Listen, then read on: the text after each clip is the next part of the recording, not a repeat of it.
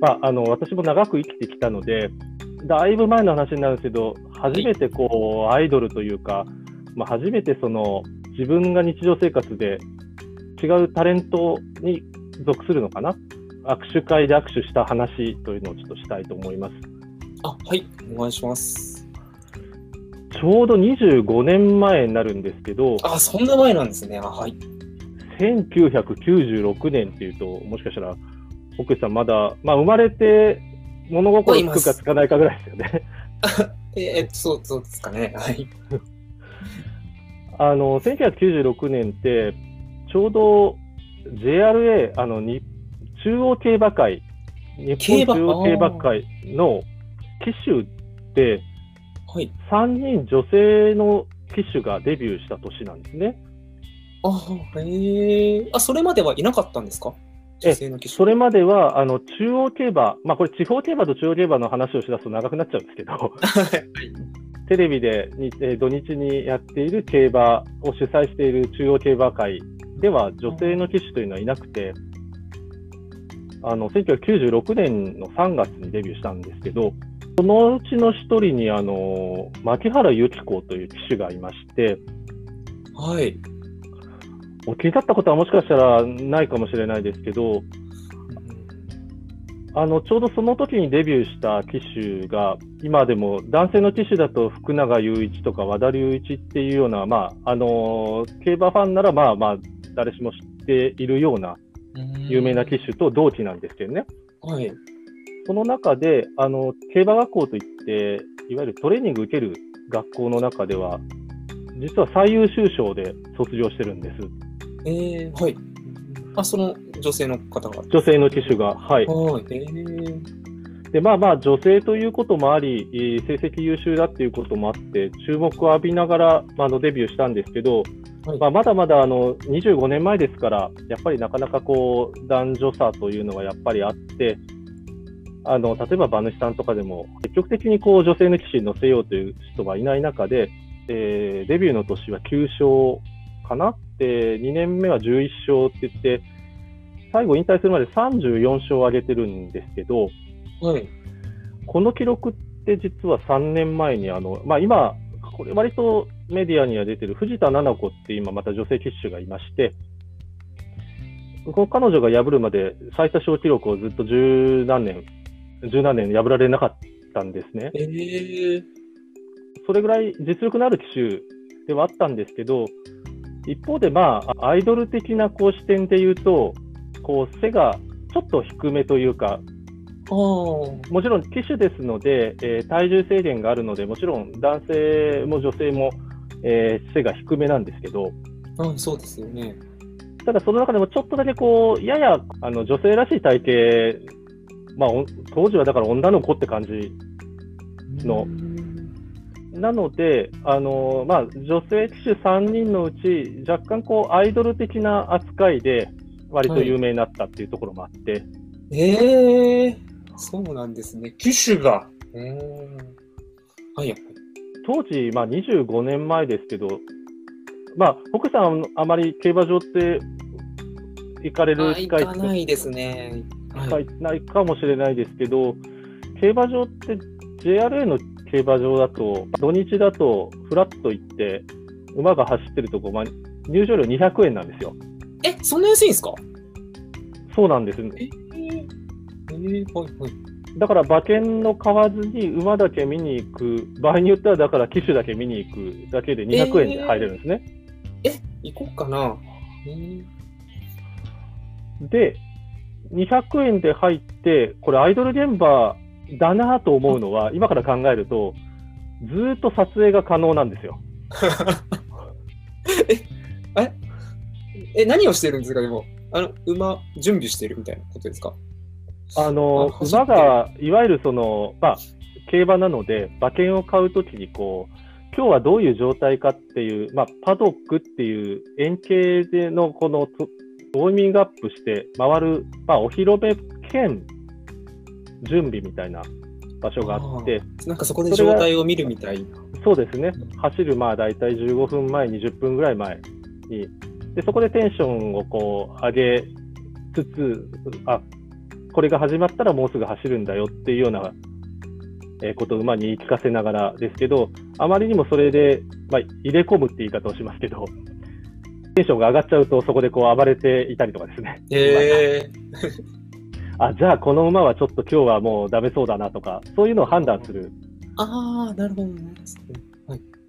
そこでジョッキーがまたがって、で、実際のその何メートルか行ったところで、で、でレースをすると。レースそのものはまあ長くて多分3分ぐらいですかね。短くて1分ぐらいで終わるんですけど、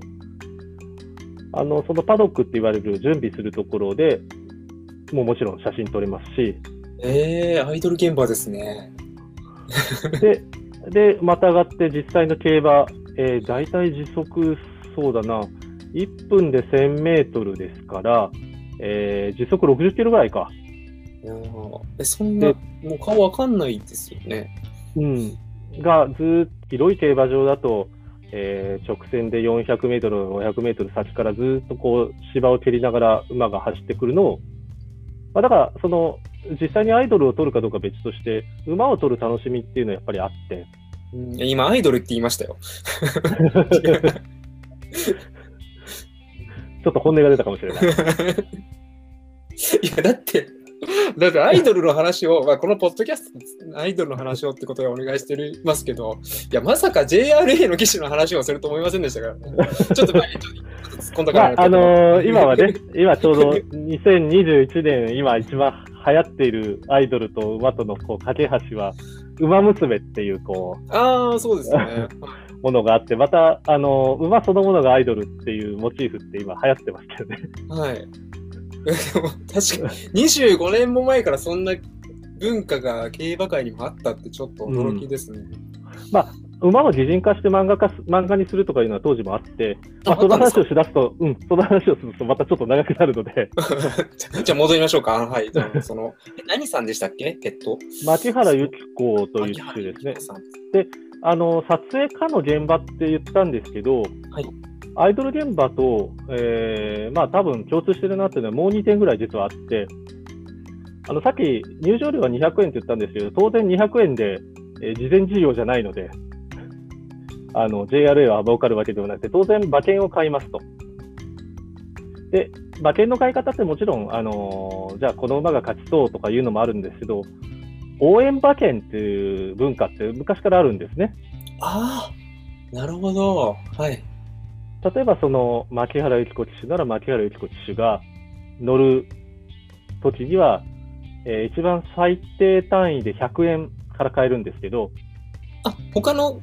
人はないけど、牧原さんだけあったってことですか？あいやいや、えー、っと、馬の名前が入るんですよ。はい。その馬が1着になるであろうっていう単勝馬券を買うと、馬の名前が入るんですけど、はい、それが100円から買える。あ、そうです、そうです。あ100円が1単位なので、であの私の友人というか私、私の人生の師匠がいてですね、その方はデビューからずっと必ず単勝馬券を買い続けてたんですね、100円ずつ。えー、100円ずつ。えー、えー、でたまにさっき言った通り34勝しているので、当然、えー、当たる時もあるじゃないですか。ただ、当たると、その件はお金と引き換えなので、なくなっちゃうんですよ。あ、はい、そうですよね。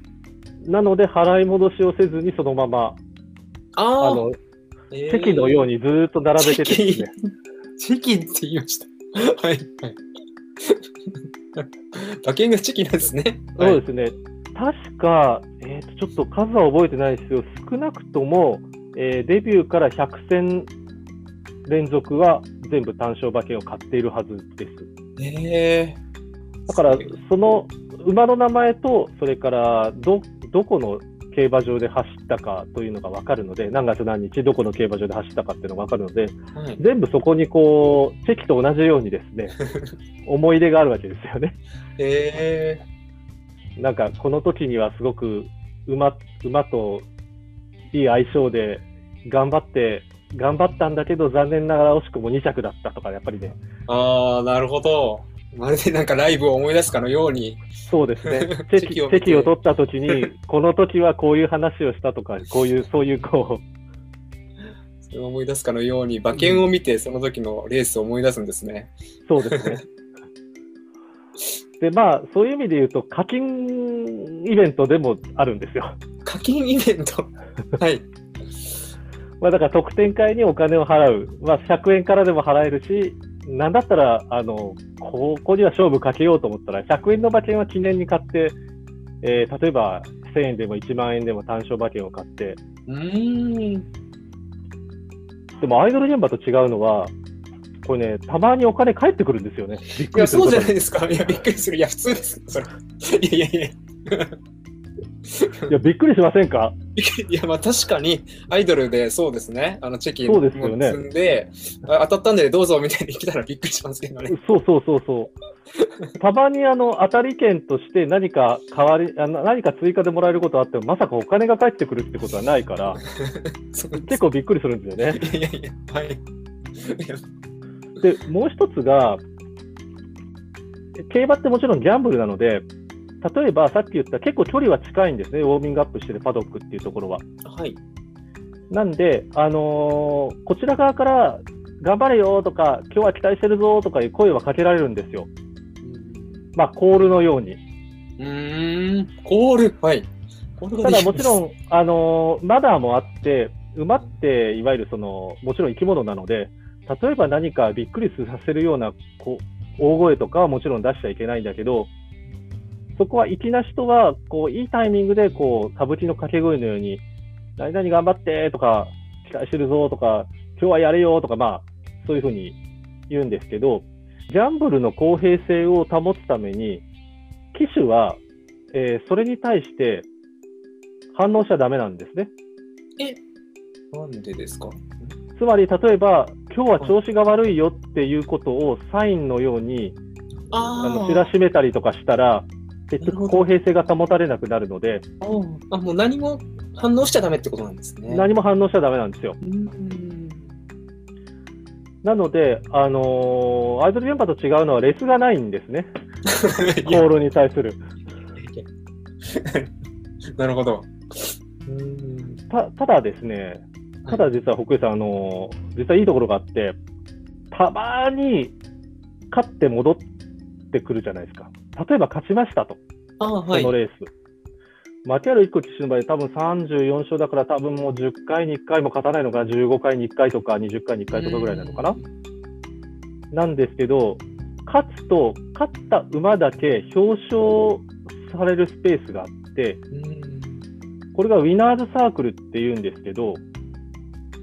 馬に乗馬に騎手がまたがって、で、その馬主とか調教師とか、そこをいつもトレーニングしている人とかが一緒に写真に収まるんですけど、そこでは、レスがもらえるんですよ。なるほど。で、ごくごくたまに、えー、機嫌のいい機種は、そこで何人かにあのサイン色紙を渡すとサインまでもらえるっていう。あ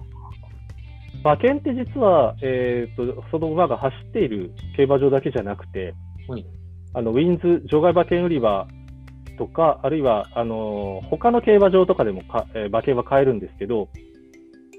そのレスがもらえるのは馬が走ってる現場だけなんですね。うん、そうですね。あのライブビューイングの会場ではもらえないですもんね。そうそうそうそう。だからやっぱりね、あの在宅にはレスがないっていうのが多分競馬の現場の。なるほど。やっぱ現場行ってこそって感じなんですね。そうです、そうです。